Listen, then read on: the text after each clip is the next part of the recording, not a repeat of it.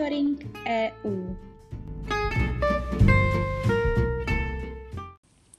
Zastoupení Jihomoravského kraje při Evropské unii vám přináší i tento týden ty nejnovější informace o dění v EU.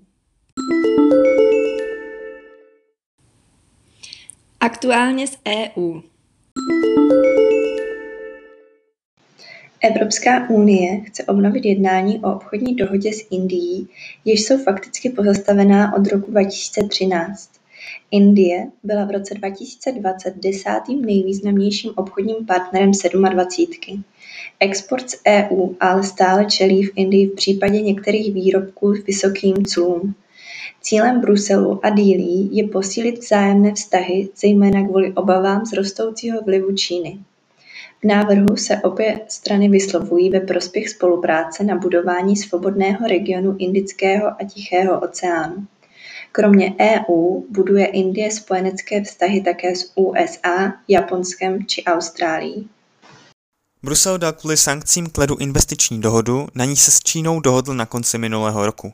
V březnu EU uvalila sankce na Čínu poprvé za více než 30 let, a to zejména kvůli situaci kolem menšinových Ujgurů.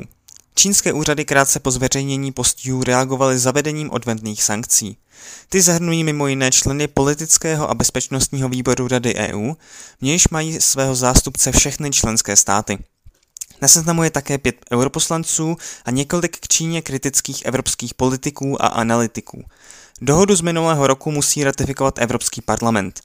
Některé jeho velké frakce, konkrétně socialisté, liberálové a zelení, kteří mají v parlamentu dohromady 45% hlasů, se však dohodli, že dokud budou trvat sankce, dohodě zelenou nedají. Rakouský kancléř Sebastian Kurz v telefonickém rozhovoru osobně navrhl ruskému prezidentovi Vladimiru Putinovi, že Vídeň uspořádá možný summit s americkým prezidentem Joem Bidenem. S ohledem na značné napětí ve vztazích USA a Ruska navrhnul Biden Putinovi schůzku ve třetí zemi, podle jeho představ by to mělo být v Evropě. Kromě Vídně se údajně uvažuje o konání vrcholné schůzky obou prezidentů také v Helsinkách, Ženevě či Dublinu. Ještě před česko-ruskou roztržkou kvůli výbuchu muničního skladu ve Vrběticích v roce 2014 projevovala v tomto ohledu zájem také Praha. Česká republika a dalších 13 zemí navrhují vznik společné vojenské síly rychlé reakce EU, která by zasahovala při vznikajících mezinárodních krizích. Návrh předpokládá vznik brigády o 5000 vojácích. Její součástí by mohly být i lodě a letouny a měla by pomáhat zahraničním demokratickým vládám, které budou potřebovat naléhavou pomoc. Projekt podporují kromě Česka také Německo, Francie, Itálie, Rakousko, Belgie, Kypr, Řecko, Španělsko, Portugalsko, Irsko, Nizozemsko a Lucembursko. O vytvoření společné evropské ozbrojené síly se poprvé diskutovalo už v roce 1999. V roce 2007 Evropská unie vytvořila systém bojových skupin o 1500 vojácích, kteří měli být připraveni zasáhnout v případě krizí. Tyto bojové skupiny ale nikdy nebyly nasazeny.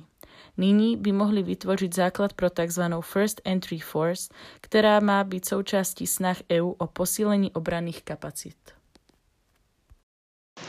Čtyři české projekty získaly mezinárodní cenu za výjimečné sociální inovace Socialmary. Jedná se o nejstarší středoevropskou cenu udělovanou za sociální inovace. Z českých projektů uspěla duševní zdravověda pro středoškoláky iniciativy Nevypust duši a inovace interkulturní práce v samosprávě, kterou vytvořil brněnský magistrát s cílem zlepšit komunikaci cizinců s úřady.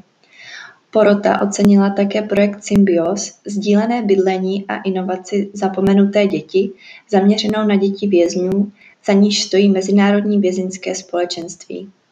Bližší informace o oceněných projektech najdete na webové stránce. Zprávy z evropských institucí.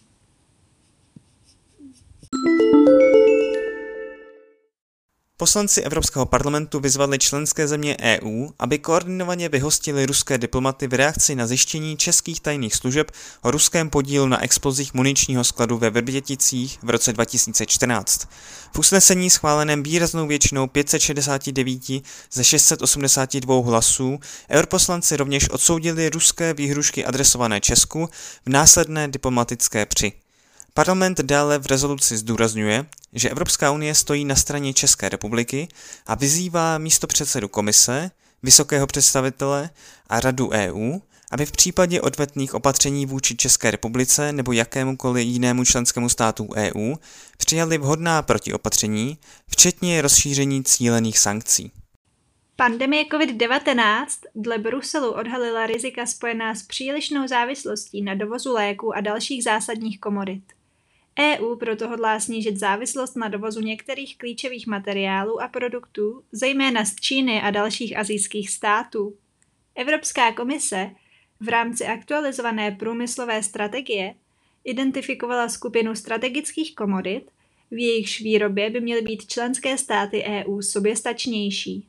Patří mezi ně například právě látky k produkci léků, polovodiče či průmyslově využívané chemikálie. V návaznosti na analýzu se komise chystá motivovat unijní firmy k rozšíření produkce v kritických odvětvích. Mezi plánované aktivity patří podpora spolupráce veřejného a soukromého sektoru při výrobě polovodičů či produkci technologií pro cloudová úložiště dat. Evropská agentúra pro léčivé přípravky EMA začala s hodnocením vakcíny Coronavac, kterou proti COVID-19 vyvinula čínská společnost Sinovac Life Sciences. O registrácii vakcíny s technickým názvem Inactivated v EU požádala spoločnosť Lifon. Výbor pro hodnocení rizik lékové agentúry ve zrychleném režimu zhodnotí výsledky laboratorní i klinické studie. Vakcínu Coronavac vyrábí wuhanská pobočka Sinopharmu, která v únoru uvedla, že jej preparát chrání proti COVID-19 s účinností 72,51%. Jde o jednu ze dvou očkovacích látek od Sinopharmu a dříve s ní již bylo očkováno omezené množství lidí v rizikových oblastech. Evropská komise navrhla nový nástroj pro řešení potenciálních rušivých účinků zahraničních subvencí na jednotném trhu. Návrh navazuje na přijetí Bílé knihy v červnu 2020 a na rozsáhlý proces konzultací se zúčastněnými stranami.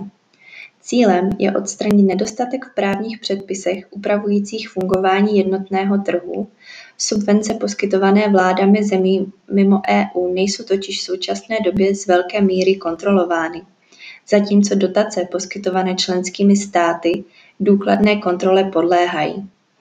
Nový nástroj je navržen tak, aby činně řešil zahraniční subvence, které narušují jednotný trh a rovné podmínky na něm v jakékoliv situaci na trhu.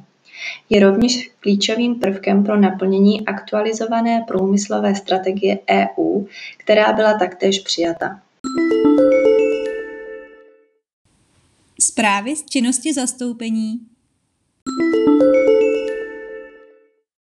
úterý 4. května se zastoupení zúčastnilo webináře Konference o budoucnosti Evropy, co očekávat, pořádaného Centrem pro studia evropské politiky. Na tomto setkání diskutovali zástupci komise, rady a parlamentu o příležitostech, aplikaci a výstupech z platformy, panelů občanů a plenárního zasedání konference o budoucnosti Evropy. Debata se dotkla i některých dosud ne zcela vyřešených otázek, jako například, jak budou doporučení přijatá na konferenci později realizována. Zastoupení se ve čtvrtek 6. května zúčastnilo online schůzky pracovní skupiny Kulturní dědictví a turismus sítě ERIN. Harald Hartung z generálního ředitelství Evropské komise pro výzkum a inovace zde hovořil o současných prioritách a aktivitách oddělení pro spravedlivou společnost a kulturní dědictví. Zároveň byl detailněji představen druhý klastr kultura, kreativita a inkluzivní společnost v rámci druhého pilíře programu Horizont Evropa. Jako příklad dobré praxe byl krátce představen projekt Be Kultur a možnosti zapojení se do něj. Ve čtvrtek se zastoupení také zúčastnilo setkání regionální iniciativy pro kulturu a kreativitu, které se zaměřilo na novou tematickou platformu S3 pro kulturní a kreativní regionální ekosystémy CCRE S3. Hostem byl Spiros Papaspiru, zástupce regionu západního Řecka, který spolu s Toskánskem a Aragonií spolupředsedá platformě CCRES3. Je to platforma, která slouží k navázání spolupráce mezi mysliteli, kteří se snaží učinit naše každodenní životy lepšími pátek 7. května se zastoupení zúčastnilo konference o veřejných zakázkách, kterou spolupořádala Evropská komise na téma řízení budoucnosti, zelené, udržitelné a digitální veřejné zakázky. Konference se zabývala výzvami na evropské úrovni v oblasti ekologického a udržitelného zadávání veřejných zakázek, významem digitální transformace a silou strukturovaných informací. Cílem této konference bylo sdílet znalosti, zkušenosti a osvědčené postupy v této oblasti. Poslední akcí tohoto týdne byla debata o konferenci o budoucnosti Evropy, kterou uspořádal Evropský výbor regionu. Herman von Rompuy, bývalý předseda Evropské rady a předseda skupiny pro evropskou demokracii výboru regionu, diskutoval s místními a regionálními orgány o roli a příspěvku výboru regionu ke konferenci o budoucnosti Evropy. Celý monitoring EU si také můžete přečíst na našich webových stránkách www.kjmk.eu v sekci aktuality. thank you